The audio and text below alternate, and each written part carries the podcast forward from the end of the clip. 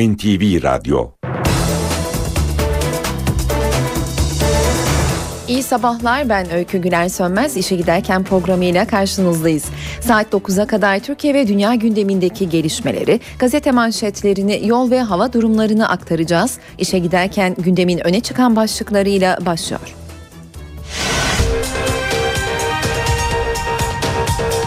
İmralı'ya gidecek ikinci heyetteki isimler konusunda hükümetin kararı bekleniyor.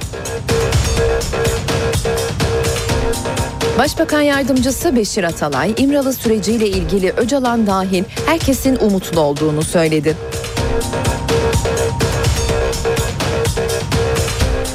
Sinop'ta protesto ile karşılanan BDP heyeti öğretmen evinde 9 saat mahsur kaldı. Diyarbakır'da görülen KCK ana davasında 10 sanık için tahliye kararı çıktı.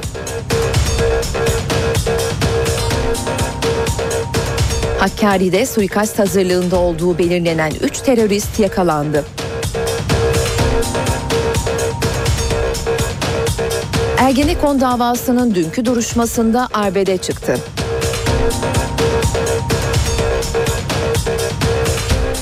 Trafik cezaları yeniden artırılıyor. Alkollü araç kullanan sürücüye hapis cezası verilecek.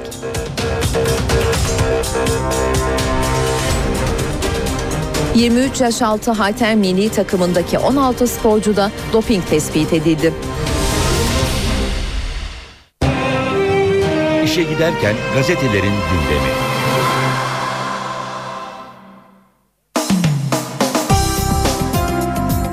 İşe giderken gazetelerin birinci sayfalarından haberler aktaracağımız basın turuyla devam ediyor. Milliyet gazetesiyle başlayalım turumuza. Sinop'ta madımak kaygısı başlığını taşımış Milliyet manşetine. BDP'lilerin Sinop ziyaretinde Sivas katliamını andıran görüntüler yaşandı. Heyetin bulunduğu öğretmen evini ablukaya alan kalabalık binayı taşladı diyerek ayrıntılandırmış Milliyet manşet haberini. Hemen yanında ise Bekir Bozdağ'ın fotoğrafı bu rüzgara karşı kimse duramaz başlığıyla yer buluyor. Başbakan yardımcısı İmralı süreciyle ilgili her kesimde olumlu bir hava olduğunu söyledi. Başta İmralı olmak üzere BDP'de, örgütte Avrupa'da bu havanın görüldüğünü söyleyen Başbakan yardımcısı bu rüzgar çok iyi bir rüzgar. Kimse karşısında duramaz. Karadeniz bölgesi bile olumlu. En hassas bölgelerden birisidir ama şimdi hiçbir sorun yok. Oradaki insanlar da beklenti içinde diyerek ayrıntılandırmış Milliyet gazetesi bu haberini. Hemen altında göze çarpan başlık Işık Koşaner'in tanıklığına red ifadesini taşıyor. Ergenekon davası duruşmasına gelen eski Genelkurmay Başkanı Işık Koşaner ve döneminde görev yapan kuvvet komutanlarının sanık İlker Başbuğ lehine yine tanıklık talebi reddedildi. Hürriyet gazetesine geçelim. İmralı pozitif başlığı göze çarpıyor manşetinde. Başbakan Yardımcısı Beşir Atalay müzakere sürecini yorumlarken İmralı dahil herkes umutlu. Silah bıraktırmaktan geri adım yok. Bu rüzgarın karşısında kimse duramaz diye konuştu. Silivri gazı başlıklı haberle devam ediyoruz. Yine Hürriyet gazetesinin birinci sayfasında yer buluyor bu haber. Ergenekon duruşması için gelenler bariyeri aşmak isteyince jandarma tazyikli su ve gazla müdahale etti. Müdahale sırasında CHP milletvekili Mahmut Tanar'la bir kadın yaralandı. Duruşmaya yüze yakın sanık avukatı katıldı. 25 CHP milletvekili ve çok sayıda basın mensubu da duruşmayı izledi. Devam ediyoruz. Gazetelerin birinci sayfalarından haberler aktarmaya Vatan gazetesi var sırada. Sen misin Vali Bey'i üzen başlığı göze çarpıyor Vatan'ın manşetinde. Adana'da polis isimsiz bir ihbar telefonuyla gece 3'te ev bastı. Ne silah ne bomba. Polis sadece valiyi suçlayan mektupları aradı. Vali Hüseyin Avni Coş'a yönelik yolsuzluk ve taciz iddialarını içeren mektuplar önce basında haber oldu. Polise 4 gün önce telefon geldi. İhbarcı o mektupları Bülent Talaş yazdı. Vekillere gönderdi gönderdi ve imha edecek dedi. Kandil'e mesaj kuşlarla gitmez başlığı göze çarpıyor. Bu haberin hemen altında İmralı'yı ziyaret eden Mehmet Öcalan abinin ikinci heyeti beklediğini söyledi. Sürecin ilerlemesi için eş başkanlar veya bir heyetin gitmesi gerek. Kandil'e mesaj kuşlarla gitmez. Doğurduklarımız bizi yaralıyor. Çarpıcı bir başlık yine vatanın birinci sayfasında yer buluyor. Ayrıntısını aktaralım hemen. Silivri'de jandarma sanık yakınlarına yine tazikli su ve gaz sıktı. Gözünden yaralanan Behice Kaya böyle isyan etti. Sanki gözümde bomba patladı, gözüm değil kalbim ağrıyor. Doğurduğumuz çocuklar bizi yaralıyor. Düşmanla değil birbirimizle çatışıyoruz dedi. Devam edelim. Cumhuriyet gazetesi var sırada. Silivri'de karar belli başlığını taşıyor manşetine Cumhuriyet. İstifa eden komuta kademesinin tanıklığını reddeden mahkeme maddi gerçeğin ortaya çıktığını öne sürdü. Ergenekon davasında eski Genelkurmay Başkanı Koşaner ve eski kuvvet komutanları başbuğun savunma tanığı olarak ifade vermek için Silivri'ye gitti. Mahkeme dinlenen tanıkların nicelik ve nitelik olarak maddi gerçeği ortaya çıkarmaya yeterli olduğu gerekçesiyle sanıkların dinlenmesini istediği tüm tanıkları reddetti diyerek ayrıntılandırmış Cumhuriyet manşetteki bu haberini. Hemen altında ise korkulu saatler başlığını kullanıyor. Sinop'ta saldırıya uğrayan BDP'li vekiller 10 saat mahsur kaldı. Karadeniz turunu sürdüren BDP'lilere Sinop'ta kalabalık bir grup saldırdı. Türk bayraklarıyla Ya Allah Bismillah Allahu Ekber Sinop'ta PKK istemiyoruz gibi sloganlar atan grup toplantı yapılan öğretmen evi binasını ve vekillerin araçlarını taşladı. Saatlerce mahsur kalan vekiller polis bir şey yapmıyor içeriye taş ve yanıcı maddeler atılıyor şeklinde mesaj attı diyerek ayrıntılandırılmış Cumhuriyet Gazetesi'ndeki bu haberde. Radikalse Öcalan da kalıcı çözüm istiyor başlığını kullanıyor birinci sayfasında. Çözüm sürecinin en önemli aktörlerinden Başbakan Yardımcısı Beşir Atalay, hedef silah bıraktırmak, ortak umut oluştu dedi. Atalay akan kan durursa silah bırakmanın daha kolay konuşulacağına işaret etti ve ekledi. Herkes umutlu, İmralı dahil. Bu rüzgarın karşısında kimse duramaz. İçki yasağı tamamen ekonomik başlığı göze çarpıyor Radikal'in birinci sayfasında Türk Hava Yolları Başkanı Hamdi Topçu içki ve kıyafet tartışmasını değerlendirdi. İçki yasağı siyasi değil, kararlarımız tamamen ekonomik. Dünya havacılıkta içkiyi kaldırmayı tartışıyor. Sabah gazetesine bakalım. Şimdi de en büyük destek Diyarbakır'dan başlığını kullanıyor sabah manşetinde özel bir haber bu. Başbakan Erdoğan için düzenli olarak kamuoyunun nabzını tutan Polmark'ın sahibi dalmış. Barış'a en büyük destek Diyarbakır sokaklarından geliyor deniyor. Bu haberin ayrıntısında kardeş Öcalan gitti. Sıra BDP heyetinde hemen altında yer bulan haberin başlığı. Terör örgütü lideri Öcalan'ın kardeşi Mehmet Öcalan dün İmralı'yı ziyaret etti. BDP heyeti de bugün veya yarın İmralı yolcusu. Komutanların tanıklığına red başlıklı haberle devam edelim.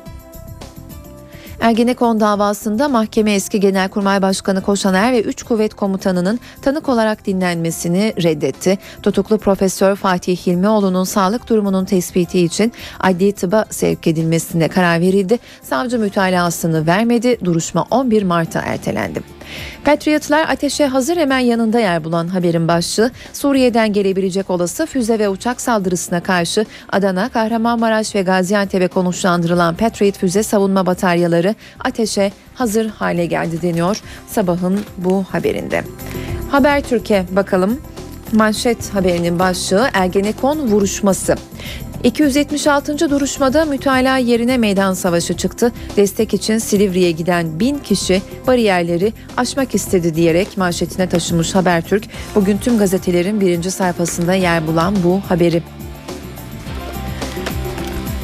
Posta gazetesi ise kalbim kan ağlıyor başlığını kullanıyor. 67'si tutuklu 275 sanıkla Silivri cezaevi bünyesindeki mahkeme salonunda 4 yıl 4 aydır süren Ergenekon davasının dün 276. duruşması vardı. Sanıklara destek için gelen yüzlerce kişi salona girmek isteyince polis ve jandarma biber gazı, cop ve tazikli suyla müdahale etti diyerek çarpıcı fotoğraflara yer veriyor. Posta gazetesi de Yeni Şafak'sa paşalara bağlama dersi başlığını tercih ediyor manşet haberi için 28 Şubat soruşturmasında tutuklanan Çevik Bir'in de aralarında olduğu emekli paşalar Sincan cezaevinde sanatsal etkinliklere merak sardı. Orgeneraller Hikmet Köksal ve Ahmet Çörekçi resim kursuna kaydoldu. Bağlama, seramik ve bilgisayarda generallerin gözde hobileri arasında deniyor. Yeni Şafak'ın manşet haberinin ayrıntısında son olarak akşam gazetesine bakalım. DNA tuttu Ziya Çember'de başlığını kullanmış akşam manşetinde İstanbul'un surlarında öldürülen Saray Sierra'nın katili belirlendi. Kaybolduktan 12 gün sonra cesedi bulunan Amerikalı kadının tırnakları arasındaki doku hurdacı Ziya T'nin DNA'sıyla uyuştu. Bilmeceyi çözen polis katilin ensesinde diyerek ayrıntılandırılmış bu haberde biz de böylelikle gazetelerin birinci sayfalarından haberler aktardığımız turumuzu noktalıyor. Kısa bir araya gidiyoruz. Aranın ardından yeniden karşınızda olacağız. NTV Radyo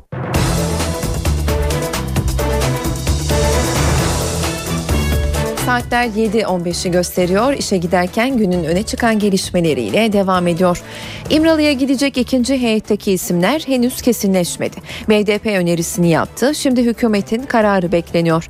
İsimler konusunda dün hükümetten de BDP'den de karşılıklı açıklamalar geldi. Ayrıca heyetten önce İmralı'ya dün bir başka ziyaret gerçekleşti. Abdullah Öcalan'ın kardeşi Mehmet Öcalan İmralı adasına gitti. Dönüşte de İmralı sürecine ilişkin soruları cevapladı. Bu saatten sonra bize isim tartışması dayatan isim e, tartışmasıyla karşımıza gelen bir e, siyasi anlayışla biz e, çalışma yürütemeyiz. Bunu da e, bilmekte fayda var. Özellikle İmralı boyutuyla kendileri artık o saatten sonra kendi çalışmalarını kendi yürütürler. Biz de dışarıdan destek oluruz, engel olmayız. Gözler İmralı'ya gidecek ikinci heyette. Tartışma isimler üzerinden devam ediyor. BDP, Selahattin Demirtaş, Ahmet Türk ve Pervin Buldan da ısrarlı. Şu isim gitmeli, bu isim gitmeliyle biz e, 50 günlük bir süreci heba ettik. Buna hakkımız yok. Şu gitti, bu gittiğiyle uğraşmak yerine somut adımlar atmalıyız. Ancak hükümet BDP kanadından gelen bu açıklamalara tepkili. Bizim önerdiğimiz isim kabul edilirse, edilmezse, şöyle olursa, böyle olursa biçimde şartlı cümleler kurmak e, doğru bir yaklaşım değil. E, şartlı cümleler ne kadar çok kurulursa o kadar e, yanlış yapılır. Tartışmalar sürerken Abdullah Öcalan'ın kardeşi Mehmet Öcalan bir kez daha İmralı'ya gitti. Sürecin ilerlenmesi için en kısa bir dönemden eş başkanlar veya bir hayatın oraya gidilmesi gerekiyor. Mesajlar kuşlarla gidilmez. Eğer gidilirse insanlarla gidilir. Muhalefetin tepkileri de sürüyor. CHP süreçteki belirsizliklerden, MHP Başbakanın Türk milliyetçiliği ile ilgili sözlerinden rahatsız. İmralı'ya kim gidecek? O mu gidecek? Bu mu gelecek? Böyle bir e, ülke durumuna düşürülmüş olmak beni vatandaş olarak bırakın milletvekilliğimi vatandaş olarak rencide ediyor. Recep Tayyip Erdoğan bugün milletimize, milletimizin manevi varlığına, milli ve manevi değerlerine savaş açmıştır. Ve ayaklar altına alınmadık hiçbir milli ve manevi değerimiz kalmamıştır. Milliyetçiliği ayaklar altına almak isteyen zihniyetin asıl amacı milletin değerlerini ayaklar altına almaktır. Başbakan Yardımcısı Beşir Atalay, İmralı ile yürütülen görüşme sürecinden Öcalan dahil herkesin umutlu olduğunu söyledi. Atalay bu rüzgarın karşısında kimse duramaz diye konuştu. Atalay Kuzey Kıbrıs Türk Cumhuriyeti'ne giderken uçakta gazetecilerin sorularını yanıtladı. Temel hedeflerinin silah bıraktırmak olduğunu söyleyen Atalay, biraz beklemek lazım. Bu rüzgar çok iyi bir rüzgar. Kimse karşısında duramaz ifadelerini kullandı.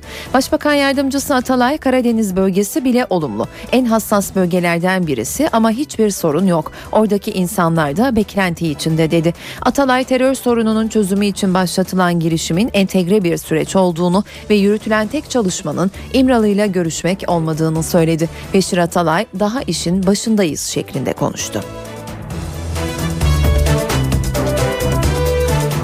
Başbakan Erdoğan İmralı sürecini yarın İç Anadolu bölgesi milletvekilleriyle değerlendirecek. Başbakan daha önce Doğu, Güneydoğu ve Karadeniz bölgesinden milletvekilleriyle buluşmuştu. Bu kez de partisinin İç Anadolu vekillerini, il başkanlarını, kadın ve gençlik kolları başkanlarını AK Parti Genel Merkezi'nde ağırlayacak. Yarın yapılacak kahvaltılı buluşmada Erdoğan'ın İmralı görüşmelerine ilişkin mesajlar vermesi ve katılımcılardan fikrine sorması bekleniyor. Randevuda yerel seçim süreci de masaya yatırılacak.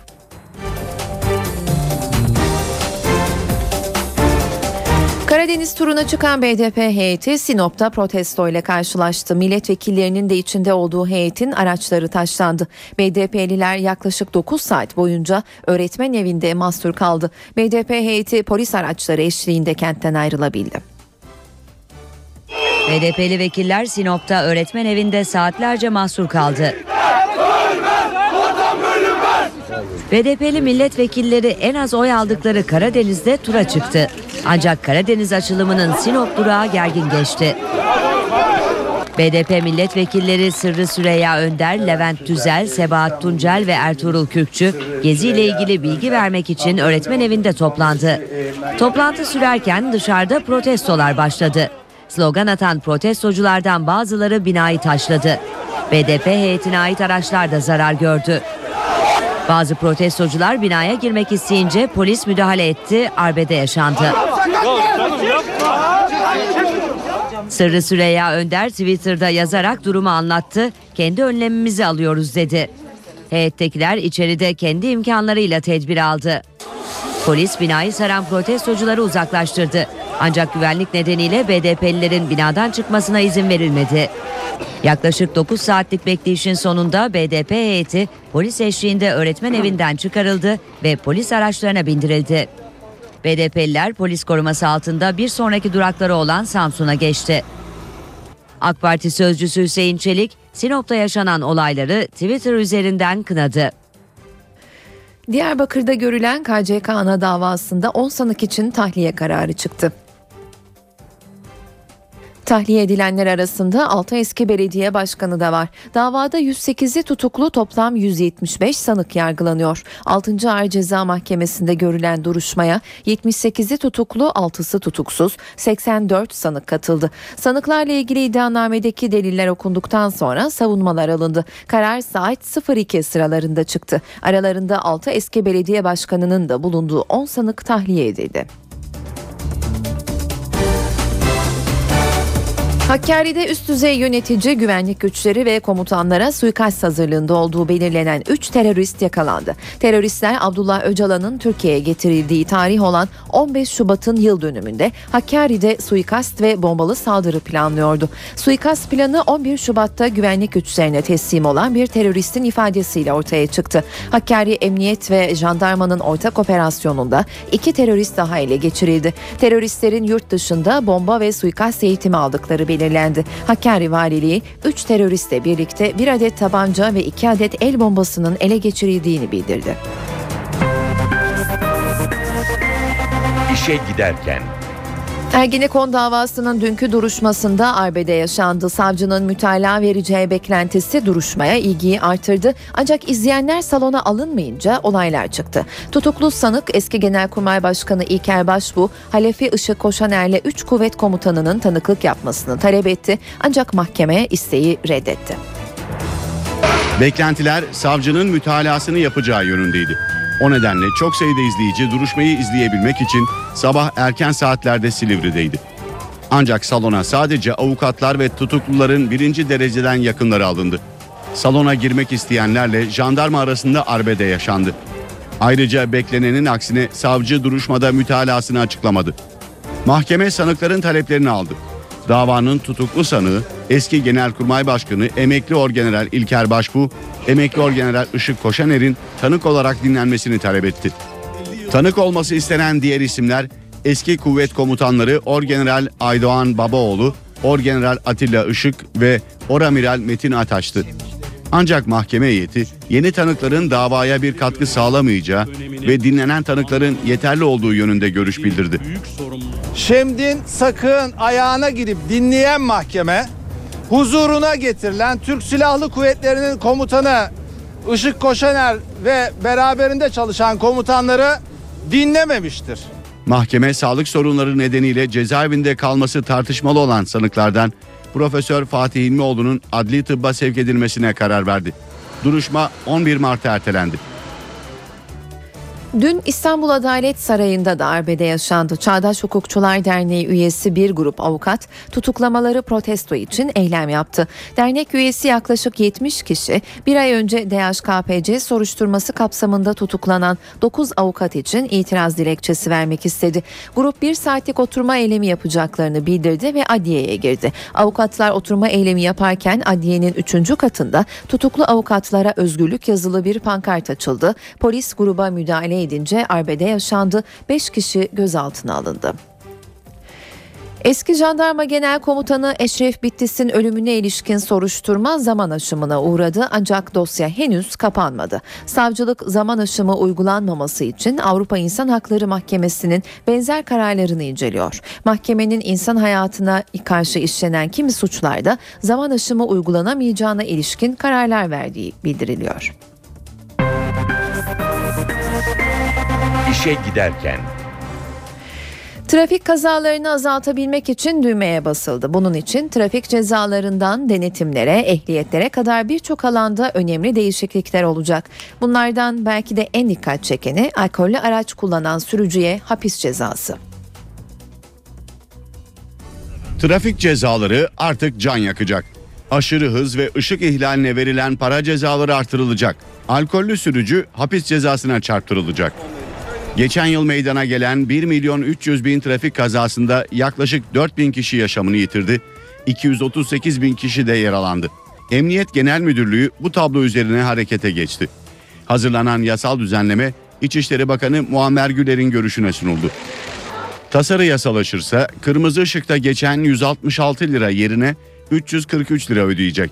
Emniyet kemeri takmayanlara verilen 77 liralık para cezası 166 liraya yükselecek.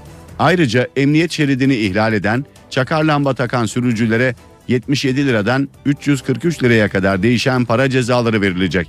Hız limitini aşanlara verilecek en düşük ceza 166 lira olacak. Hız aşım oranına göre ceza 700 liraya kadar çıkabilecek. Yeni düzenlemenin getirdiği en sert yaptırımsa alkollü sürücülere yönelik olacak. Şimdiye kadar sadece para cezası verilen alkollü sürücüler artık hapis cezası ile yüz yüze gelecek.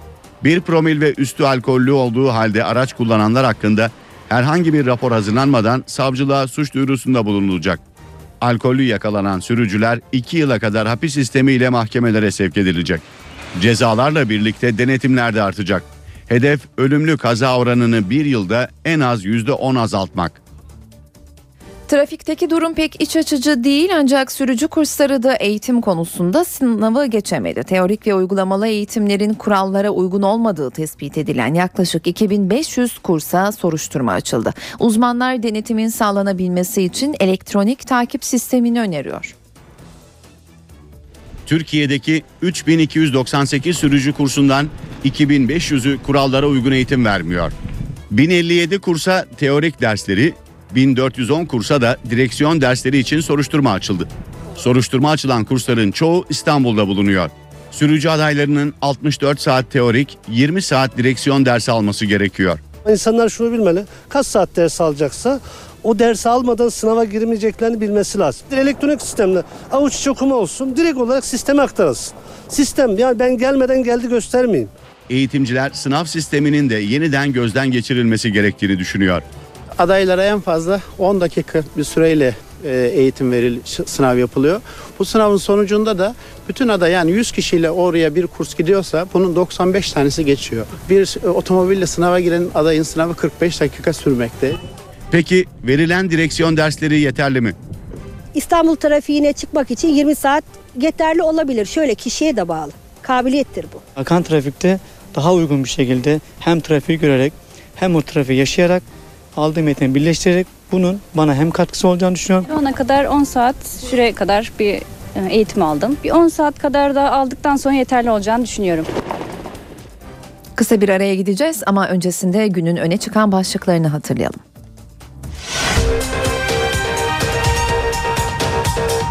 İmralı'ya gidecek ikinci heyetteki isimler konusunda hükümetin kararı bekleniyor. Başbakan Yardımcısı Beşir Atalay, İmralı süreciyle ilgili Öcalan dahil herkesin umutlu olduğunu söyledi.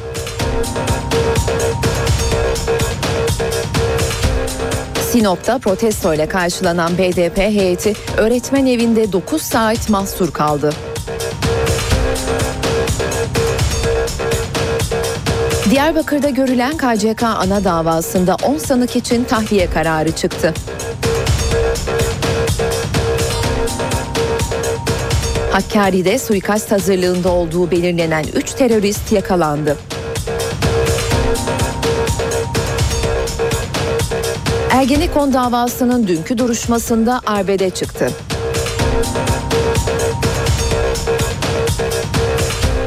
Trafik cezaları yeniden artırılıyor. Alkollü araç kullanan sürücüye hapis cezası verilecek.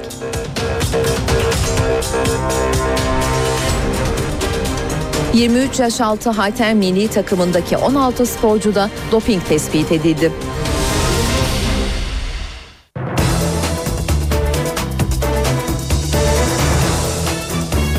Saatler 7.35'i gösteriyor. İşe giderken yol durumuyla devam ediyor. İstanbul'daki son yol durumuna bakalım. Köprülerden başlayalım.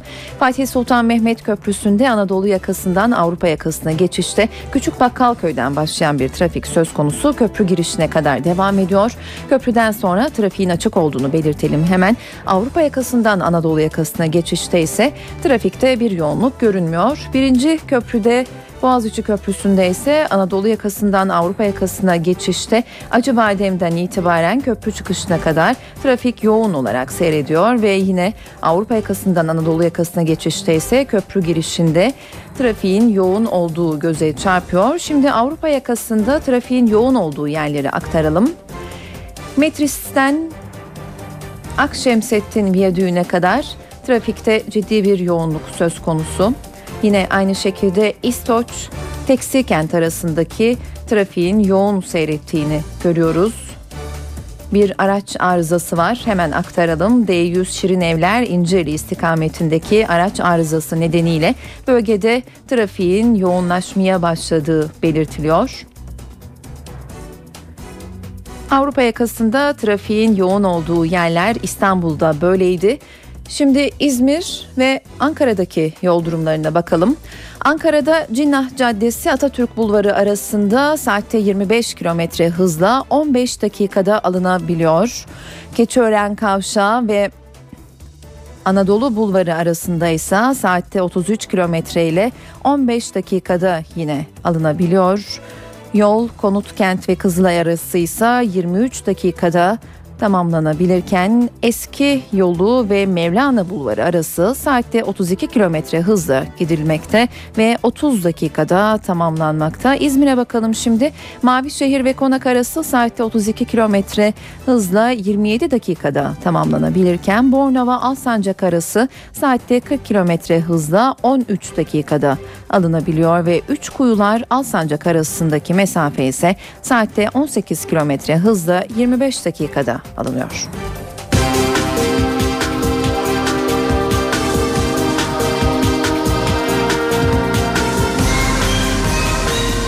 İşe giderken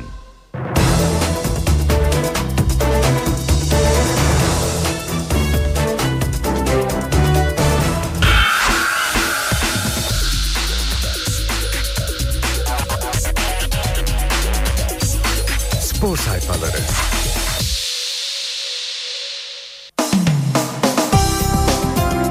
İşe giderken gazetelerin spor sayfalarından haberler aktardığımız turla devam ediyor. Hürriyet gazetesiyle başlayalım turumuza. Zafer'in sırrı Emre başlığını kullanıyor Hürriyet. Fenerbahçe'ye geri dönen Emre kontrolü eline aldı. Tüm takıma destek verdi. Oynamadığı maçta tribünde boy gösterdi. Tek yürek, tek bilek olundu ve Mersin, Bate ve Trabzon deplasmanlarından kayıpsız çıkıldı. Milli yıldız ağırlığını gösterdi. Sorunları hocasına gelmeden çözdü deniyor bu haberin ayrıntısında. Hemen yan sayfada ise büyük isyan başlığı göze çarpıyor. Fenerbahçe yenilgisi ve sonrasında yaşananlar Trabzonspor taraftarını çileden çıkardı. Yerel basın Başkan Sadri Şener ve hakemlere yüklendi. Mayıs'ta olağanüstü kongre dedikoduları ortaya çıktı. Şener kongre normal zamanı olan Aralık'ta yapılacak dedi. 6,5 milyon euroluk maç başlığı göze çarpıyor Hürriyet'in bir başka sayfasında. Yarınki Şalke karşılaşması maddi açıdan çok büyük önem taşıyor. Tur kapısını aralayacak bir spor kulübünün kasasını da dolduracak, dolduracak Galatasaray tüm biletleri satarak şimdiden hatırı sayılır bir gelir elde etti. Buna Drogba'nın ilk kez arenaya çıkacak olmasıyla patlayacak Galatasaray Store satışları ve UEFA başarı primi de eklendiğinde ortaya servet değerinde bir rakam çıkıyor. Kobe patron benim dedi başlığı göze çarpıyor hemen yan sayfasında dünyanın en önemli organizasyonlarından biri olan NBA All-Star mücadelesinde gülen taraf batı karması oldu. Yıldız oyuncu en büyük rakibi Lebron'u iki kez blokladı. Houston'da gerçekleştirilen 62. All-Star mücadelesinde en değerli oyuncu MVP ödülü Los Angeles Clippers'ın oyun kurucusu Chris Paul'un oldu.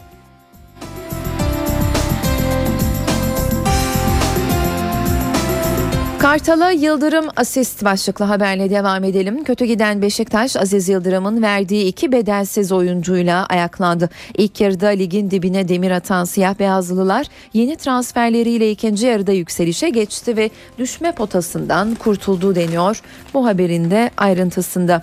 Devam ediyoruz. Milliyet gazetesi var sırada. Mesele başrol değil vizyon başlığı göze çarpıyor. Başkan Ünal Aysal'ın danışmanlık görevini yürüten Tulun, Galatasaray'ın bugün tüm birimleriyle Avrupa'nın en iyi 10 takımından biri olmayı hedeflediğini söyledi. Mesele kimin başrolde olduğu değil, kulübün vizyonu hepimiz başarı için elimizden geleni yapıyoruz dedi diyerek Bülent Tulun'un açıklamasından ayrıntı yapılmış. Ben de bilmiyorum başlığı göze çarpıyor hemen yan sayfada. Trabzon'daki tartışmalı pozisyonun kahramanı Egemen Korkmaz, Adrian'ın pozisyonda doğrudan kaleye vuracağını hissettim ve kaleye yöneldim. Gol mü değil mi ben de bilmiyorum. Hakem gol verse itiraz etmezdim. Karara saygı duymak lazım. Yücel krizi başlıklı haber var sırada Beşiktaş'ta masör Necati Yücel'in işe başlaması kriz çıkardı. Başkan Orman istedi, futbol komitesi başkanı Kıran hayır diyerek ters düştü. Buna rağmen Yücel göreve başlatılınca Kıran son oynanan Gaziantep spor maçına gitmedi. Fener koltuğa yapıştı başlığı göze çarpıyor Milliyet'in bir başka sayfasında basketbol liginin lideri Mersin Büyükşehir Belediyesi'ni yenmeyi başardı. Sarı lacivert ekip 10 sayıya çıkardığı fark son dakikada 2'ye inse de zorlu maçtan gülerek ayrıldı. Hemen altında ise Vahşi Batı başlığı göze çarpıyor. NBA'de 62. All-Star maçının galibi yine Batı karması oldu. Houston'daki şölende Chris Paul MVP ödülünü kazanırken Kobe Bryant LeBron James'e yaptığı blokla geceye damgasını vurdu. Habertürk Spor'a bakalım. Birinci sayfasında Paşa'ya yiğitlik sökmedi başlığını kullanıyor hem sportif hem de kurumsal anlamda önemli adımlar atan ve rotayı Avrupa olarak belirleyen Kasımpaşa, Sivas engeline tek golle geçti, zirveye selam gönderdi. Süper Lig'de oynadığı son iki maçta Fenerbahçe ve Trabzon'u devirerek moral bulan Yiğido'nun gücü Paşa'ya yetmedi. Dengeli geçen ilk yarıda her iki kalecinin de gününde olması sebebiyle gol sesi çıkmadı ancak ikinci devrede maça ağırlığını koyan Kasımpaşa Nijeryalı yıldızı Carlo Uce'nin golüyle ilk yarıda 1-0 yenildiği rakibinden rövanşı aldı. Hemen üstünde ise Schalke uyarısı Fatih Terim'in fotoğrafıyla birlikte yer buluyor. Galatasaray Teknik Direktörü Terim'e Devler Ligi'ndeki Schalke maçı öncesi rehavet endişesi saydı. Alman ekibinin içinde bulunduğu kötü durumun futbolcularını havaya sokmasından endişelenen İmparator takımı uyardı. Medyada çıkan haberlere sakın aldanmayın. Rakibimiz çok kötü durumda değil. Onları hafife almayın.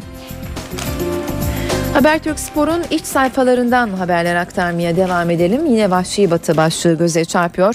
Dünyayı ekran başına kilitleyen NBA All Stars şöleninde Gülen Doğu karmasını çekişmeli maçta üç, üst üste 3 kez deviren Batı karması oldu. LA Clippers'dı Chris Paul MVP seçildi.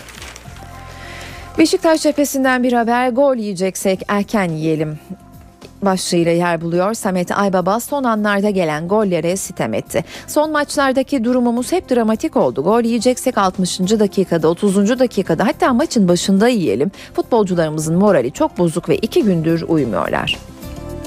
Nijerya kralı başlığı göze çarpıyor hemen yan sayfasında Kasımpaşa'ya sezon başında gelen Kaluuçe müthiş formuyla ne kadar isabetli bir transfer olduğunu kanıtladı. Nijeryalı yıldız gol sayısını 12'ye çıkararak krallıkta zirveyi yakaladı. Son olarak Vatan Gazetesi'ne bakalım. Aktaracağımız ilk haber. İyi ki gittim kendimi buldum başlığını taşıyor.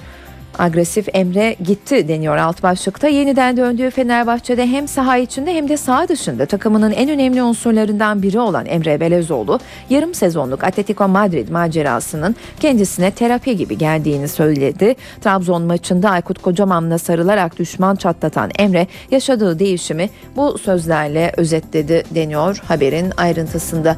Çin'i Çin'den kurtulmalıyız başlığı göze çarpıyor. Hemen yan sayfada Drogba'nın fotoğrafıyla yer buluyor bu haber. Çin haber ajansı Sina, Drogba için Galatasaray'ı FIFA'da dava eden Shenhua'nın davayı %99 kendilerine kazandıracak belgeler hazırladığını yazdı.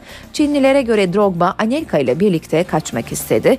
Bu haberle birlikte gazetelerin spor sayfasından haberler aktardığımız turumuzu noktalıyoruz. Günün öne çıkan diğer gelişmeleriyle işe giderken devam ediyor.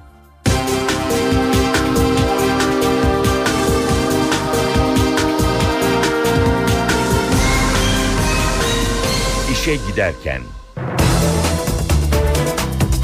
Gazetelerin spor başlıklarını aktardık. Spordan bir haberle devam edelim. Türkiye Halter Federasyonu'nda ikinci doping şoku yaşanıyor. 23 yaş altı halter milli takımındaki 16 sporcuda doping tespit edildi. Doping testleri Almanya'daki kontrol merkezinde yapıldı.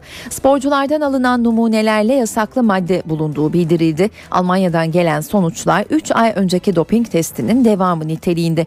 Kasım ayında İsrail'de düzenlenen halter şampiyonasında 5 sporcuda yasaklı maddeye rastlanmıştı. Türkiye Halter Federasyonu bunun üzerine tüm sporcuların numunelerini yeniden Köln'e göndermişti. Ancak testler sonucunda 16 numunede doping tespit edildi. Halter Federasyonu sporcular hakkında soruşturma açılacağını duyurdu.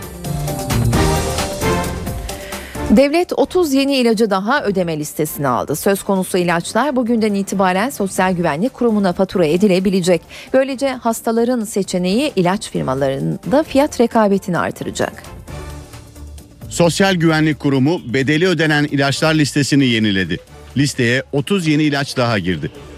Yeni ilaçlar ağırlıklı olarak kalp damar sistemi, sinir sistemi, kas iskelet sistemi rahatsızlıkları ve yüksek tansiyon tedavisinde kullanılıyor. Geri ödeme kapsamına alınan ilaçlar belirlenirken etken madde, fiyat aralığı ve hastalığın tedavisindeki rolü dikkate alınıyor. Sigortalıların sağlık ihtiyaçlarını karşılayabilecek tüm ilaçlar bu kapsamdadır.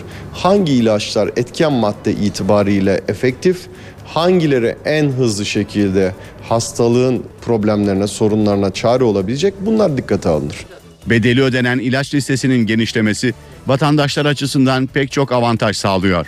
İlaç e, türü çeşidi arttıkça bu sigortalı açısından çok daha olumlu bir şey. İlaca ulaşma açısından, ilacı bulabilme açısından önemli bir avantajdır. İkincisi de e, SGK'nın belirlemiş olduğu bu fiyat aralığı doğal olarak piyasada firmaları bu bant yani fiyat aralığı içerisine girmeye zorlamaktadır. Dolayısıyla fiyatları düşük ve makul düzeye çekilmektedir. Devlet kurumlarında çalışan sözleşmeli personele kadro yolu açıldı. Ekonomi yönetimi bunun için çalışmalarını sürdürüyor. Olumlu sonuç çıkarsa 80 bin sözleşmeli personel kadrolu olacak.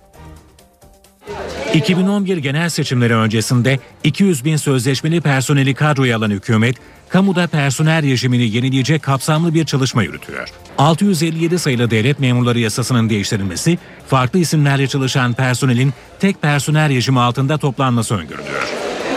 Bazı kurumlardaki sözleşmeli personele kadro verilmesini de öngören çalışmalar bir süre önce Bakanlar Kurulu gündemine de geldi. Sadece sözleşmeli personel yok ki çalışanların içerisinde farklı rejimlere tabi onlarca, yüzlerce, binlerce insan var. Yani taşeron çalışanlar ayrı, dört C'liler ayrı. Bunun üzerinde daha çok çalışılması ve çalışma hayatının taraflarıyla da işbirliği yapılması lazım. Kolay gelsin. Çalışma ve Sosyal Güvenlik Bakanı Faruk Çelik'in Bakanlar Kurulu'na sunduğu ilk taslakta belediyelerde çalışan 18 bin sözleşmeli personelin kadroya alınması öngörülüyor. Bu sayının diğer kamu kurumlarındaki sözleşmeli personeli kapsayacak şekilde genişlemesi üstünde duruluyor. Kadroya alınacak sözleşmeli personel sayısının 80 bini bulabileceği belirtiliyor. Ancak çalışmaların henüz tamamlanmadığı gibi kısa sürede sonuç alınmasının da mümkün olamayabileceği vurgulanıyor. Türkiye demokratik ülkelerdeki çalışma şartlarından farklı olarak daha bonkör davranacak bir ülke değil. Bu şartlar, bu sözleşmeler konusuna bakarken biraz da İngiltere'ye bakmamız lazım. Avrupa ülkelerine bakmamız lazım. Sözleşmeli personel kadroya alınırsa tayin hakkı ve iş güvencesi imkanı kazanacak. Türkiye Yardımsevenler Derneği kuruluşunun 85. yılını kutluyor. Atatürk'ün önerisiyle 1928'de kurulan Türkiye'nin ilk sivil toplum kuruluşlarından olan Yardımsevenler Derneği ülke genelinde 145 şubesiyle hizmet veriyor. Dernek hafta boyunca kuruluş yıl dönümünü bir dizi etkinlikle kutlayacak. Bu çerçevede Süleyman Demirel'e yılların siyasetçisi, Yıldız Kenter'e yılların sanatçısı, Hayrettin Karaca ve Muazzez İlmiye Çığa yılın STK liderleri ödülleri verilecek. Ödüle layık görülen isimlerden biri ise geçtiğimiz günlerde aramızdan ayrılan Mehmet Ali Birant. Birant yılların habercisi seçildi. Türkiye Yardımsevenler Derneği'nin kuruluş yıl dönümü etkinliği cumartesi akşamı Ankara Resim Heykel Müzesi'nde Antakya Anadolu Medeniyetler Korosu'nun konseriyle sürecek. Müze kartla artık bir müzeye iki kez giriş yapılabilecek. Kültür ve Turizm Bakanı Ömer Çelik sosyal medyadaki şikayetleri değerlendirdi ve yeni uygulamayı duyurdu. Lütfen geçiniz. Müze kart her bir müzeye tek giriş imkanı tanıyor. Konu sosyal medyada da çok tartışıldı. Lütfen geçiniz. Kültür ve Turizm Bakanı Ömer Çelik devreye girdi. Artık iki giriş hakkı var. Ben de bu kampanyaya olumlu cevap veriyorum. Bundan sonra o müze kartla her bir müzeye iki kere giriş hakkı veriyoruz. Müzelere ziyaretçi çekmek için yeni çalışmalar da sürüyor. Bir bankanın kredi kartları aynı zamanda müze kart haline getirildi. Bir kredi kartı alıyorsunuz, yılda bir ay müze kart özelliği kazanıyor. Müzelere e, ücretsiz olarak girebiliyorsunuz. 2012 yılında 28.200 bin kişi müze ve öğren yerlerini gezdi. Elde edilen gelir 280 milyon lirayı aştı. Hızlı geçiş sistemine üye olanların sayısı hedeflenen rakamı geçecek gibi görünüyor. Köprü ve otoyollarda KGS'nin yerini alan HGS'ye günlük 20 bin kişi abone oluyor. Peki sistemi kullananlar memnun mu? Şikayet edilen dikkat edilmesi gereken konular hangileri? Cevapları haberimizde. Bizim bu sisteme geçerken başlangıçta hedeflediğimiz bir rakam vardı. 2 milyon e, vatandaşımızın, sürücümüzün e, bu sisteme geçiş yapacağını öngörmüştük. Şu anda 1 milyon 900 bine ulaşmış durumdayız ve hedefimize yaklaşmış hatta e, hedefimizi yakalamış durumdayız.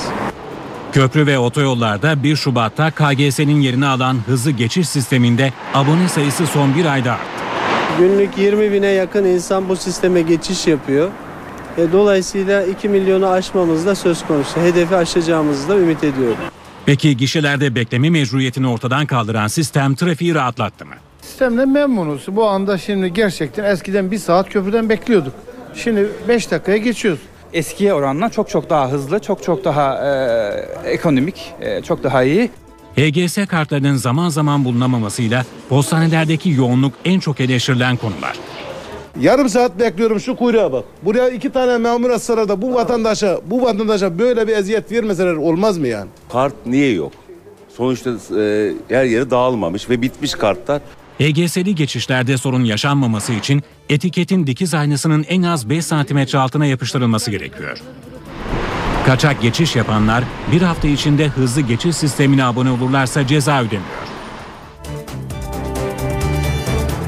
Türkiye'deki binaların tamamı enerji tasarruflu olursa yılda 15 milyar liraya kadar tasarruf edilebilir. İkinci Uluslararası Yeşil Binalar Zirvesi'nde konuşan Çevre ve Şehircilik Bakanı Erdoğan Bayraktar'a göre Türkiye'deki 14 milyon konutun gözden geçirilmesi gerekiyor. Ülkemizde mevcut konut stokunun büyük bir kısmı dayanıksızdır, sağlıksızdır, enerjiyi savuran binalardan oluşmaktadır. 14 milyon konutumuzun gözden geçirilmesi lazım. Çevre dostu bina sayısını artırmak için çalışmalar sürüyor. Yeni yapılan konutlar enerji tasarruf belgesi almadan iskan izni alamıyor. Doğal afetlerden... İnşaat sektörünün temsilcileri 2. Uluslararası Yeşil Binalar Zirvesi'nde bir araya geldi. Çevre ve Şehircilik Bakanı Erdoğan Bayraktar da toplantıya katıldı. Gündemde ekolojik konutlar vardı. Yeşil konutların maliyeti diğer konutlardan ortalama %3 daha fazla. Ancak konut kısa sürede kendini amortiliyor. 7 milyon konut yeşil bina olarak yapılırsa e, ortalama bina ömrü 50 sene 60 sene olduğu göz önüne alındığında e, bu faydalı ömre göre yapılacak tasarruf enerji ve su tasarrufu 100 milyar doların üzerine çıkacak hale geliyor. Toplantıya katılanlar arasında ünlü kaşif Jacques Cousteau'nun torunu, Uluslararası Çevre Kuruluşu Earth Eco'nun başkanı Philip Cousteau da vardı. İnanıyorum ki bu çözüm inovasyon, eğitim ile kadınlar ve çocukların eğitilmesinde yatıyor. Yeşil binalar çok önemli. Bunlar sahip olduğumuz en büyük umutlardan biri. Bakan Bayraktar maketten konut satışı ile ilgili tartışmaları da değerlendirdi. Amaç bu tarz satışların sigortalanarak mağduriyetlerin önüne geçmek dedi. NTV Radyo İşe giderken hava durumuyla devam ediyor. Son hava tahminlerini NTV Meteoroloji Editörü Gökhan Abur'dan öğreneceğiz. Günaydın Gökhan Abur. Günaydın. Güne soğuk bir havayla başladık. Yağış beklentimiz var mı? Yurt genelindeki son hava tahminleri nelerdir? Evet şu anda ülke genelinde hava oldukça soğuk. Doğuda kar yağışı devam ediyor. Özellikle Van Ağrı Kars arasında hafif de olsa kar yağışı var. İç kesimlerde Kocaeli, Denizli, Diyarbakır, Malatya'da sis var. Sakarya, Balıkesir, Adana'da ise pus devam ediyor. Hava oldukça soğuk demiştim. Ama batıya doğru yaklaşan çok yoğun bulut kümesi var. Bu bulut kümeleri ilerleyen saatlerde özellikle öğleden sonra ve akşam saatlerinde Trakya ve Ege'de yağışı başlatacak. Ve başlayan yağışlar bu akşam saatlerinde Ege'de özellikle İzmir, Manisa, Balıkesir ve Edremit Körfezi arasındaki Ayvalık bunun içinde bu bölgede kuvvetli sağanaklar oluşturacak. Aynı şekilde gün içinde Hatay Gaziantep arasında kısa süreli yağışlar bekliyoruz ve bu yağışlar etkisini arttıracak demiştim. Marmara'nın tümünü etkisi altına alacak. İstanbul'da ise şu anda e, henüz yana çıkanlar için e, söylemek istiyorum. Çünkü köprü ve yadüklerde hala hafif bir buzlanma var. İstanbul'daki hava sıcaklığı her ne kadar şu anda 3 dereceye çıkmış olsa bile köprü ve yadüklerdeki buzlanmaya karşı dikkatli olun. İlerleyen saatlerde sıcaklık biraz yükselecek ve 8 dereceye kadar İstanbul'da bugün çıkacak. Rüzgar bugün çok kuvvetli değil ama biraz önce vurgulamaya çalıştığım gibi akşama doğru artacak bulutlanma yağışı getirecek ve bu gece ve yarın İstanbul'da aralıklarla yağmur var. Perşembe günü ara verecek ama cuma cumartesi günü yine, yine yağış devam edecek. Evet e, yağışlı bir havanın etkisi altına gireceğimizi söylemiştim. E, bugün hava soğuk. Yarın Güney Ege ve Batı Akdeniz'de sıcaklıklar güneyli rüzgarlarla birkaç derece yükselecek. Ama haftanın ikinci yarısı tüm ülkede sıcaklıkların 3 ile 5 derece arasında yükselmesini bekliyoruz. Bu yağışla beraber bu sıcaklık yükselişi tamamen Lodos'a bağlı olacak. Böyle bir hava bizi bekliyor. E, dikkatli olmakta fayda var. Çok hızlı sıcaklık değişimleri olacak. Son hava tahminlerini NTV Meteoroloji Editörü Gökhan Abur'dan dinledik. İşe giderken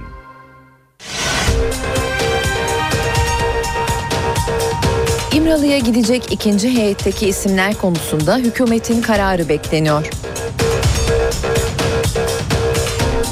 Başbakan Yardımcısı Beşir Atalay, İmralı süreciyle ilgili Öcalan dahil herkesin umutlu olduğunu söyledi.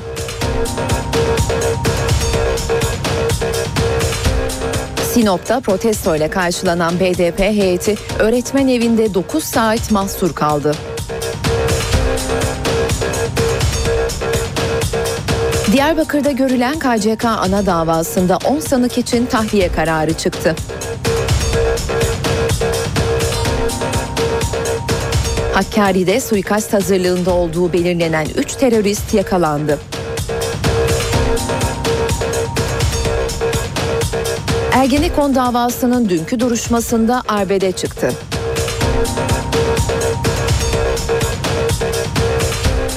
Trafik cezaları yeniden artırılıyor. Alkollü araç kullanan sürücüye hapis cezası verilecek.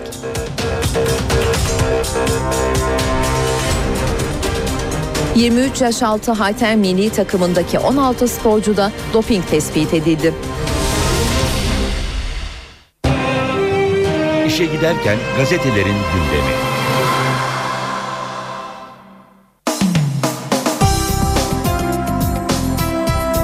İşe giderken gazetelerin birinci sayfalarından haberleri aktaracağımız basın turuyla devam ediyor. Milliyet gazetesiyle başlayalım turumuza. Milliyet'in manşetinde Sinop'ta madımak kaygısı başlığı göze çarpıyor. BDP'lilerin Sinop ziyaretinde Sivas katliamını andıran görüntüler yaşandı. Heyetin bulunduğu öğretmen evini ablukaya alan kalabalık binayı taşladı diyerek ayrıntılandırmış Milliyet gazetesi manşet haberini.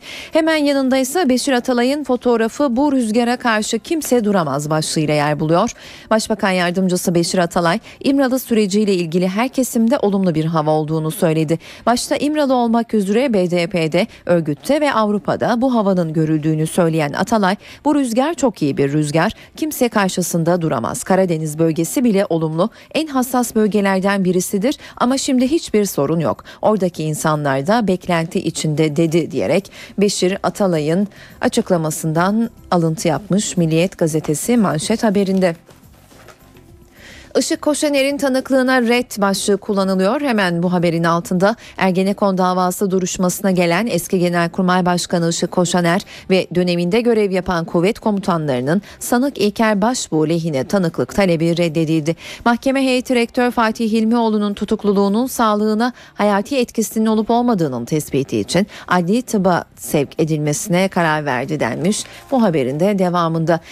Milliyetin sür manşetinde ise Obama'nın fotoğrafı göze çarpıyor. Haberin başlığı Amerika'nın en büyük iklim protestosu. Washington'da toplanan 35 bin kişi Başkan Obama'ya yeni petrol boru hattı inşaatını durdurma ve çevreyle ilgili vaatlerini tutma çağrısı yaptı. Amerikan tarihinin en büyük iklim protestosu sürerken Obama çevrecilerin düşman olarak gördüğü golf sporunun yıldızı Tiger Woods'la çim sahadaydı. Hürriyet gazetesi var sırada İmralı pozitif başlığı göze çarpıyor manşetinde yine Beşir Atalay'ın fotoğrafıyla yer buluyor bu haber. Başbakan yardımcısı Atalay müzakere sürecini yorumlarken İmralı dahil herkes umutlu silah bıraktırmaktan geri adım yok. Bu rüzgarın karşısında kimse duramaz diye konuştu. Silivri gazı başlığı göze çarpıyor hemen altında Ergenekon duruşması için gelenler bariyeri aşmak isteyince jandarma tazikli su ve gazla müdahale etti. Müdahale sırasında CHP milletvekili Mahmut Tanal ile bir kadın yaralandı. Duruşmaya yüze yakın sanık avukatı katıldı. 25 CHP milletvekili ve çok sayıda basın mensubu da duruşmayı izledi diyerek ayrıntılandırıyor Hürriyet bu haberini.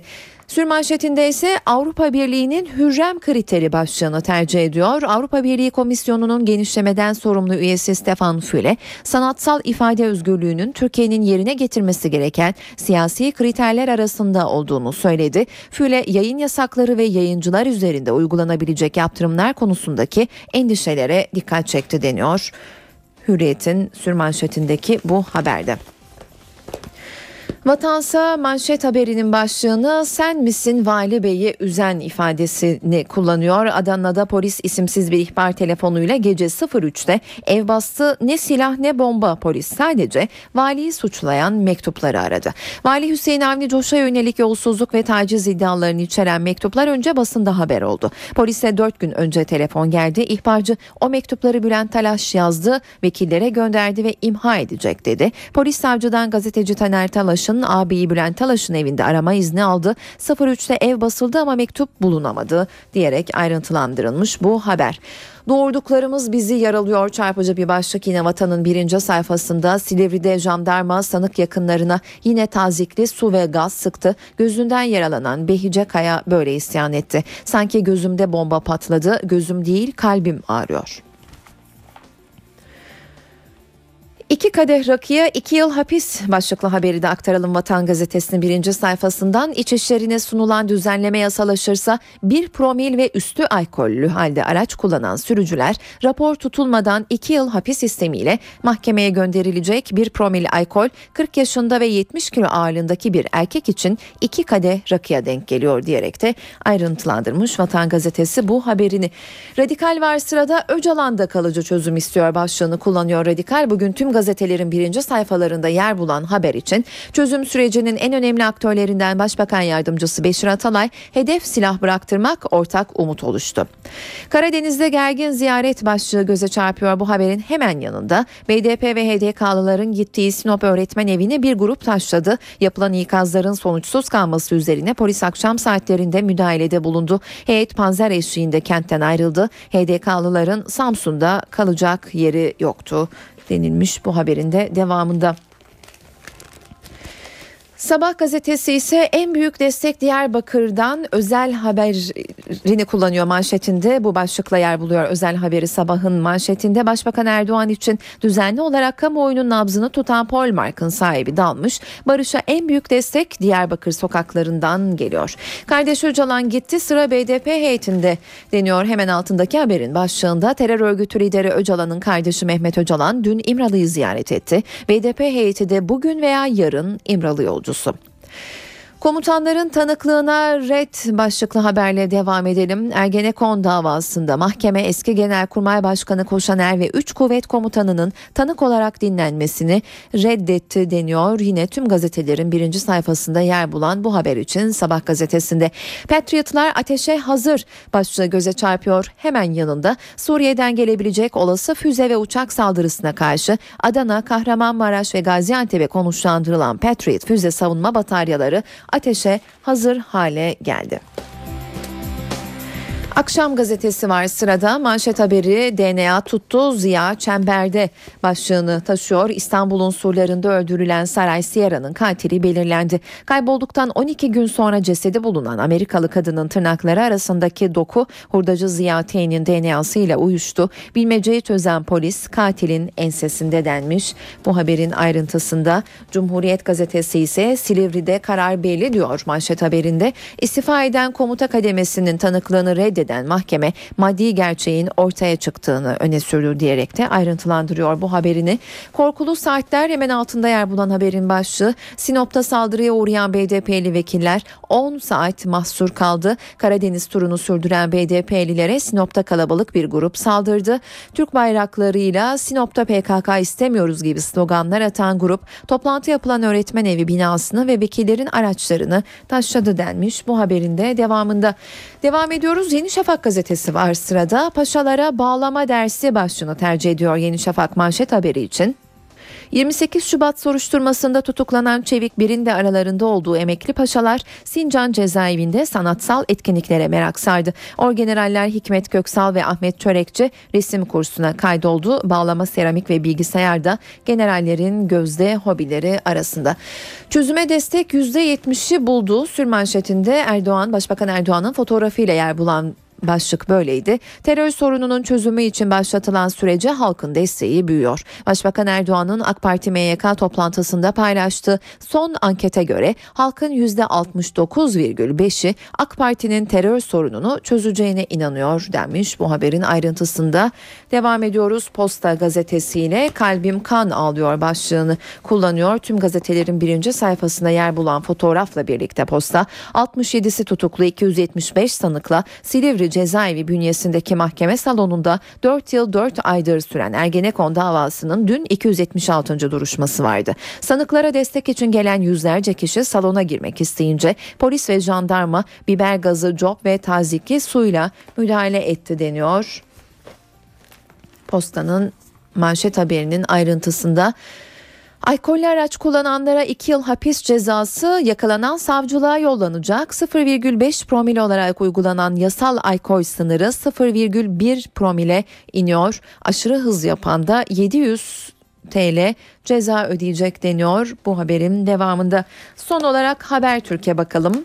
Habertürk manşet haberinde Ergenekon vuruşması başlığını kullanıyor. 276. duruşmada mütalaa yerine meydan savaşı çıktı. Destek için Silivri'ye giden bin kişi bariyerleri aşmak istedi denmiş bu haberin ayrıntısında. Sürmanşetteki haberi ise Bitlis'te zaman aşmayacak. Ayrıntısını aktaralım. Kısaca zaman aşımı dolan Bitlis dosyasını savcı kapatmadı. Savcı 20 yılı pazar günü dolan ve kapatılması beklenen Eşref Bitlis dosyası için erteleme kararı aldı. Şüphe henüz kalkmadı. Avrupa İnsan Hakları Mahkemesi'nin emsal kararları var. İnsanlığa karşı suç sayılabilir deniyor.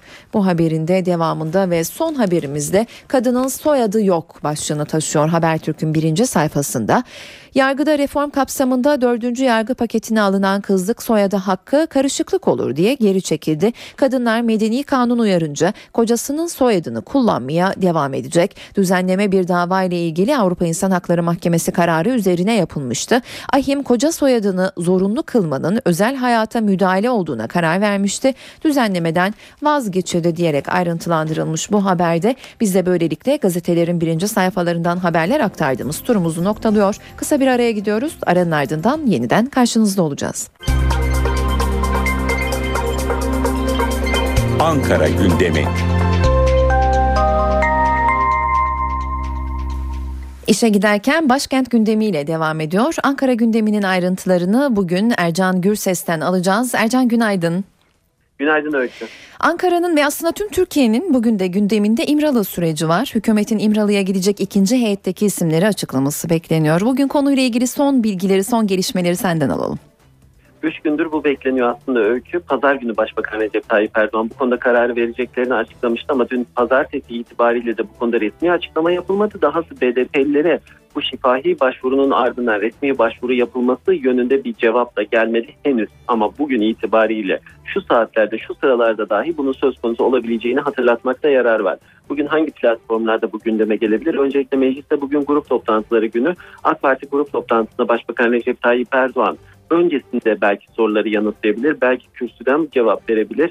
Adalet Bakanlığı bu konuda izin verecek BDP'nin ikinci heyetine. Adalet Bakanı Sadullah Ergin'den bir açıklama gelebilir. Öncesinde bir açıklama yapılabilir. Şunu hemen hatırlatalım. BDP ikinci heyette Ahmet Türk, Selahattin Demirtaş ve Pervin Buldan'ın olmasını istemişti. Ama bu ekibe, bu heyete şu ana kadar izin verilmedi henüz ve bununla ilgili gelişmeler takip edilecek. Tabii CHP, BDP, MHP grupları da bugün itibariyle İmralı süreciyle ilgili liderlerin değerlendirmesi açısından önemli. Mecliste Başbakan Recep Tayyip Erdoğan'ın bir kabulü olacak resmi konutta sürpriz görüşmeleri de söz konusu olabilir. Onun dışında Ankara'da rutin programlar var. Spor Bakanı Suat Kılıç İngiltere Spor Bakanı ile görüşecek ve Faruk Çelik, Çalışma Bakanı Faruk Çelik de Avrupa Birliği Türkiye temsilcisiyle bir araya gelecek. Başkentin gündemi ağırlıklı olarak İmralı süreci olacak yine öykü. Peki Ercan İmralı sürecine ilişkin Başbakan Yardımcısı Beşir Atalay'ın açıklamaları da öne çıkıyor aslında. Beşir Atalay süreçten Abdullah Öcalan dahil herkes umutlu yorumunu yapmıştı. Sen neler söyleyebilirsin bize son olarak Atalay'ın sözlerine ilişkin? Evet aynen öyle öykü. Daha önce de Beşir Atalay bu konuda umutlu sayılabilecek mesajlar vermişti. Aynen şu ifadeyi kullanıyor. İmralı dahil herkes umutlu. Silah bıraktırmaktan geri adım yok. Bu rüzgarın karşısında kimse duramaz diyor. Tabii bununla birlikte bölgenin nabzından da bahsediyor. Bölge normalleşmek istiyor. Bölgedeki beklenti ve umut çok fazla. Çünkü o bölge umudun e, bunun acısını çekmiş, normalleşmek istiyor. Hayatı daha iyi yaşamak istiyor. BDP kesiminde de bu konuda pozitif beklentiler var. Bu rüzgar çok iyi bir rüzgar. Kimse karşısında duramaz. Şu anda her kurumumuz üzerine düşeni yapıyor. Temel hedef silah bıraktırmak diyor. Tabii bununla ilgili değerlendirmesi de e, BDP'ye Sinop saldırısının olduğu bir ortamda gerçekleşti. Bunu da özellikle hatırlatmak lazım. Bununla ilgili bir de şu noktayı hatırlatalım. BDP'liler bugün Samsun'a gidecekler. Karadeniz turları devam edecek. Gözler bir yandan İmralı sürecinde olacak. Bir yandan da onların Karadeniz gezisinde neler yaşanabileceğinde olacak öykü. Peki teşekkürler Ercan. Ankara gündeminin ayrıntılarını bugün Ercan Gürses'ten aldık.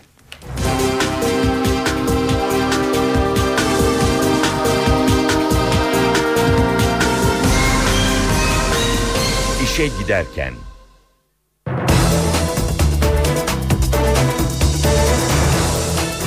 İşe giderken günün öne çıkan diğer gelişmeleriyle devam ediyor. Devlet kurumlarında çalışan sözleşmeli personele kadro yolu açıldı. Ekonomi yönetimi bunun için çalışmalarını sürdürüyor. Olumlu sonuç çıkarsa 80 bin sözleşmeli personel kadrolu olacak. 2011 genel seçimleri öncesinde 200 bin sözleşmeli personeli kadroya alan hükümet, kamuda personel rejimini yenileyecek kapsamlı bir çalışma yürütüyor. 657 sayılı devlet memurları yasasının değiştirilmesi, farklı isimlerle çalışan personelin tek personel rejimi altında toplanması öngörülüyor. Bazı kurumlardaki sözleşmeli personele kadro verilmesini de öngören çalışmalar bir süre önce Bakanlar Kurulu gündemine de geldi. Sadece sözleşmeli personel yok ki çalışanların içerisinde farklı rejimlere tabi onlarca, yüzlerce, binlerce insan var. Yani taşeron çalışanlar ayrı, dört C'liler ayrı. Bunun üzerinde daha çok çalışılması ve çalışma hayatının taraflarıyla da işbirliği yapılması lazım. Çalışma ve Sosyal Güvenlik Bakanı Faruk Çelik'in Bakanlar Kurulu'na sunduğu ilk taslakta belediyelerde çalışan 18 bin sözleşmeli personelin kadroya alınması öngörülüyor. Bu sayının diğer kamu kurumlarındaki sözleşmeli personeli de kapsayacak şekilde genişlemesi üstünde duruluyor. Kadroya alınacak sözleşmeli personel sayısının 80 bini bulabileceği belirtiliyor. Ancak çalışmaların henüz tamamlanmadığı gibi kısa sürede sonuç alınmasının da mümkün olamayabileceği vurgulanıyor. Türkiye demokratik ülkelerdeki çalışma şartlarından farklı olarak daha bonkör davranacak bir ülke değil. Bu şartlar, bu sözleşmeler konusuna bakarken biraz da İngiltere'ye bakmamız lazım. Avrupa ülkelerine bakmamız lazım. Sözleşmeli personel kadroya alınırsa tayin hakkı ve iş güvencesi imkanı kazanacak. Trafik kazalarını azaltabilmek için düğmeye basıldı. Bunun için trafik cezalarından denetimlere, ehliyetlere kadar birçok alanda önemli değişiklikler olacak. Bunlardan belki de en dikkat çekeni alkollü araç kullanan sürücüye hapis cezası. Trafik cezaları artık can yakacak. Aşırı hız ve ışık ihlaline verilen para cezaları artırılacak. Alkollü sürücü hapis cezasına çarptırılacak. Geçen yıl meydana gelen 1 milyon 300 bin trafik kazasında yaklaşık 4 bin kişi yaşamını yitirdi. 238 bin kişi de yaralandı. Emniyet Genel Müdürlüğü bu tablo üzerine harekete geçti. Hazırlanan yasal düzenleme İçişleri Bakanı Muammer Güler'in görüşüne sunuldu. Tasarı yasalaşırsa kırmızı ışıkta geçen 166 lira yerine 343 lira ödeyecek. Emniyet kemeri takmayanlara verilen 77 liralık para cezası 166 liraya yükselecek. Ayrıca emniyet şeridini ihlal eden, çakar lamba takan sürücülere 77 liradan 343 liraya kadar değişen para cezaları verilecek. Hız limitini aşanlara verilecek en düşük ceza 166 lira olacak. Hız aşım oranına göre ceza 700 liraya kadar çıkabilecek. Yeni düzenlemenin getirdiği en sert yaptırımsa alkollü sürücülere yönelik olacak. Şimdiye kadar sadece para cezası verilen alkollü sürücüler artık hapis cezası ile yüz yüze gelecek. Bir promil ve üstü alkollü olduğu halde araç kullananlar hakkında herhangi bir rapor hazırlanmadan savcılığa suç duyurusunda bulunulacak. Alkollü yakalanan sürücüler 2 yıla kadar hapis sistemiyle mahkemelere sevk edilecek. Cezalarla birlikte denetimler de artacak. Hedef ölümlü kaza oranını bir yılda en az %10 azaltmak. Camilerde Kürtçe hutbe verilmesinin önü açılıyor. Başbakan Erdoğan hafta sonu Mardin'de bu uygulamaya sıcak baktıklarını söyledi. Başbakan yardımcısı Bekir Bozdağ da cemaat Türkçe bilmiyorsa hutbe Kürtçe okunabilir dedi. Hükümet Kürtçe hutbe ve vaaza olumlu bakıyor. Mardin'de sivil toplum kuruluşlarının temsilcileriyle bir araya gelen Başbakan Recep Tayyip Erdoğan, Kürtçe vaaz verilebileceğini söyledi. Erdoğan, önemli olan hangi dilde söylendiği değil, ne söylendiği. Kürtçe daha iyi istifade ediyorum deniliyorsa bunun karşılanması lazım dedi. Diyanetten sorumlu Başbakan Yardımcısı Bekir Bozdağ'dan da destek var. Eğer cemaatin tamamı e, Türkçe bilmiyorsa orada e, görev yapan İmam Hatip e, onların dilini bilebiliyorsa dini onların anlayacağı bir üslupla anlatması e, doğru olandır. Mardin'de de ana dilde hutbe fikrine yaklaşım olumlu. Herkesin anlayacağı bir dilden hutbenin okunması güzeldir, doğal bir şeydir. Yararlı olur. Anlamayan insanlar için çok iyi bir şeydir. Millet hangi dille anlıyorsa o dille vaaz edilmesi gerekiyor. Bu zaten milletin hakkıdır.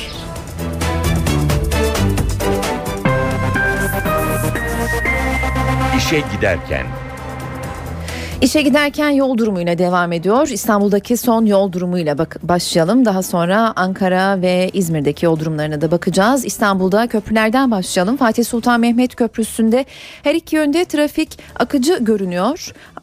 Kavacık Kavşağı'ndan köprü girişine kadar yoğun bir trafik göze çarpıyor ve Anadolu yakasında Kozyatağı Kavşağı ile Ümraniye Kavşağı arasında trafiğin yoğun seyrettiği görünüyor. Onun dışında Anadolu yakasında trafiğin yoğun görüldüğü başka bir nokta olmadığını belirtelim ve birinci köprü Boğaziçi Köprüsü'nde Anadolu'dan Avrupa yakasına geçişte Bağlarbaşı'ndan itibaren bir sıkışıklık söz konusu. Avrupa yakasından Anadolu yakasına geçişte ise sadece köprü girişinde trafiğin yoğun olduğunu belirtmekte fayda var.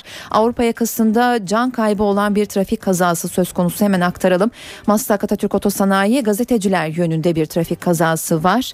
Bir şerit trafiğe kapatıldı can kaybı olduğu belirtiliyor. Bunun ayrıntıları elimize ulaştığında sizlere aktaracağız ve bu yönde dolayısıyla trafiğin yoğun olduğunu aktarmakta fayda var.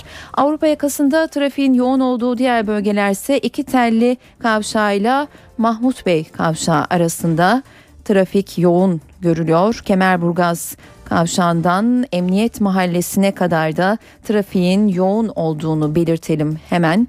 Topkapı Mezarlığı Otakçılar arasında Otakçılardan Topkapı Mezarlığı'na doğru bu istikamette trafik yoğun seyrediyor. Yine bir başka araç kazası D100 İncirli Merter istikametinde maddi hasarlı bir araç kazası trafik kazası söz konusu. Bu yönde de trafiğin yoğun olduğunu hemen aktaralım. Avrupa yakasında trafiğin diğer yoğun olduğu bölgelerse Şirin Evler, Bahçeli Evler kavşağı arasındaki bölgede trafiğin yoğun olduğunu görüyoruz. Şimdi Ankara'ya geçelim. Ankara'da Keçiören Kavşağı Anadolu Bulvarı arası şu anda 8.30'da 13 dakikada alınabiliyor. İvedik Kavşağı'yla Celal Bayar Bulvarı arasına baktığımızda ise bu mesafenin de 8 dakikada kat edilebildiğini görüyoruz. Celal Bayar Bulvarı İvedik Kavşağı arasında ise 9 dakikada alınabiliyor bu mesafe. Trafik çok yoğun görünmüyor. Cinnah Caddesi ve Ulus arası ise 13 dakikada buradaki mesafede tamamlanabiliyor. Şimdi İzmir'e bakalım. İzmir'de Adnan Menderes Alsancak arasında 25 dakikada alınabiliyor bu mesafe ve Alsancak Karabağlar arası ise bu mesafenin 14 dakikada alındığını belirtelim hemen. Bornova Alsancak arası ise yine aynı şekilde 14 dakikada tamamlanabiliyor. 8.31'de şu dakikalarda Konak 3 Kuyular Vapur İskelesi arasındaki mesafe ise 9 dakikada tamamlanıyor. İstanbul, İzmir ve Ankara'daki son yol durumunu kısaca aktardık.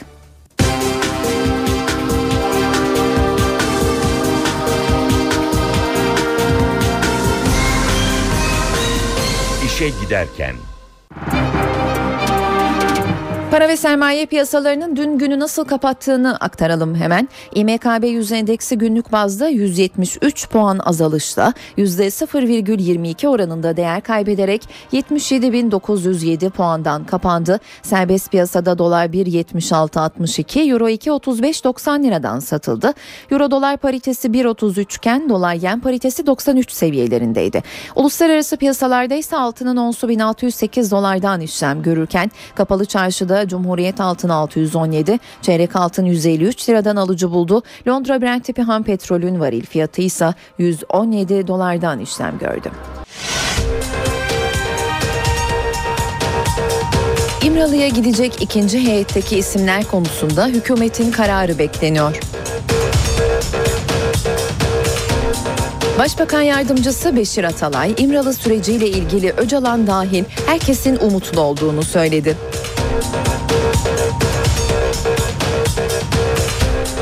Sinop'ta protesto ile karşılanan BDP heyeti öğretmen evinde 9 saat mahsur kaldı. Diyarbakır'da görülen KCK ana davasında 10 sanık için tahliye kararı çıktı. Hakkari'de suikast hazırlığında olduğu belirlenen 3 terörist yakalandı.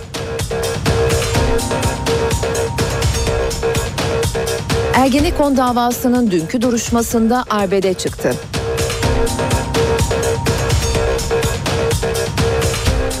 Trafik cezaları yeniden artırılıyor. Alkollü araç kullanan sürücüye hapis cezası verilecek.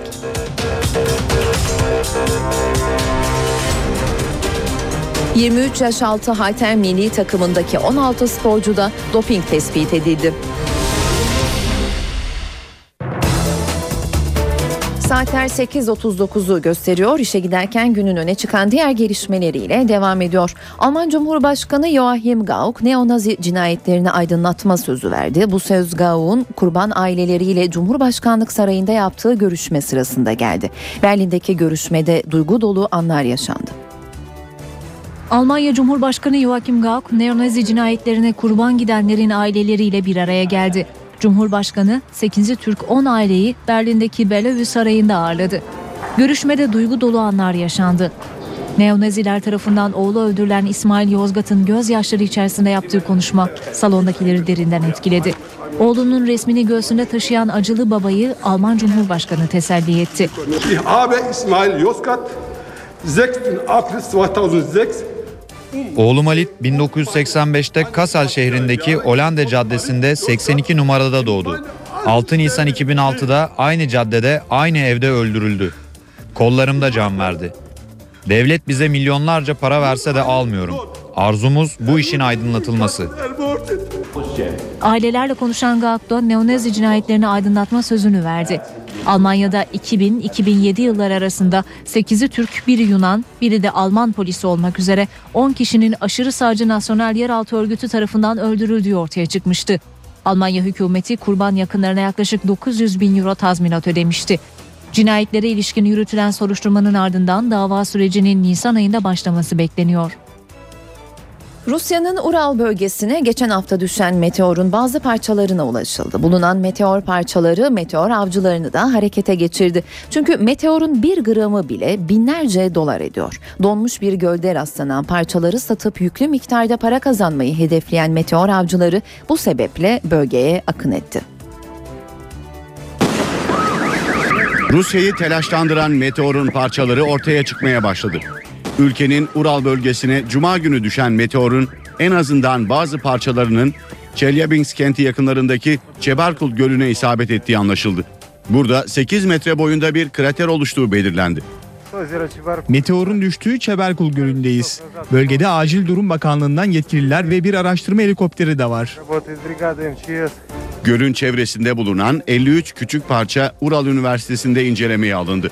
En büyüğü 1 santimetre, en küçüğü 9 milimetre büyüklüğünde olan taşların meteora ait olduğu kanıtlandı. Buna göre meteorun neredeyse tamamının taştan, %10'dan azınınsa demirden oluştuğu sanılıyor. Meteorların bir gramının dahi binlerce dolar etmesi çok sayıda meteor avcısını da bölgeye çekti. Amerikan Uzay ve Havacılık Dairesi NASA, meteorun atmosfere girmeden önce 17 metre büyüklüğünde ve 10 bin ton ağırlığında olduğunu hesapladı.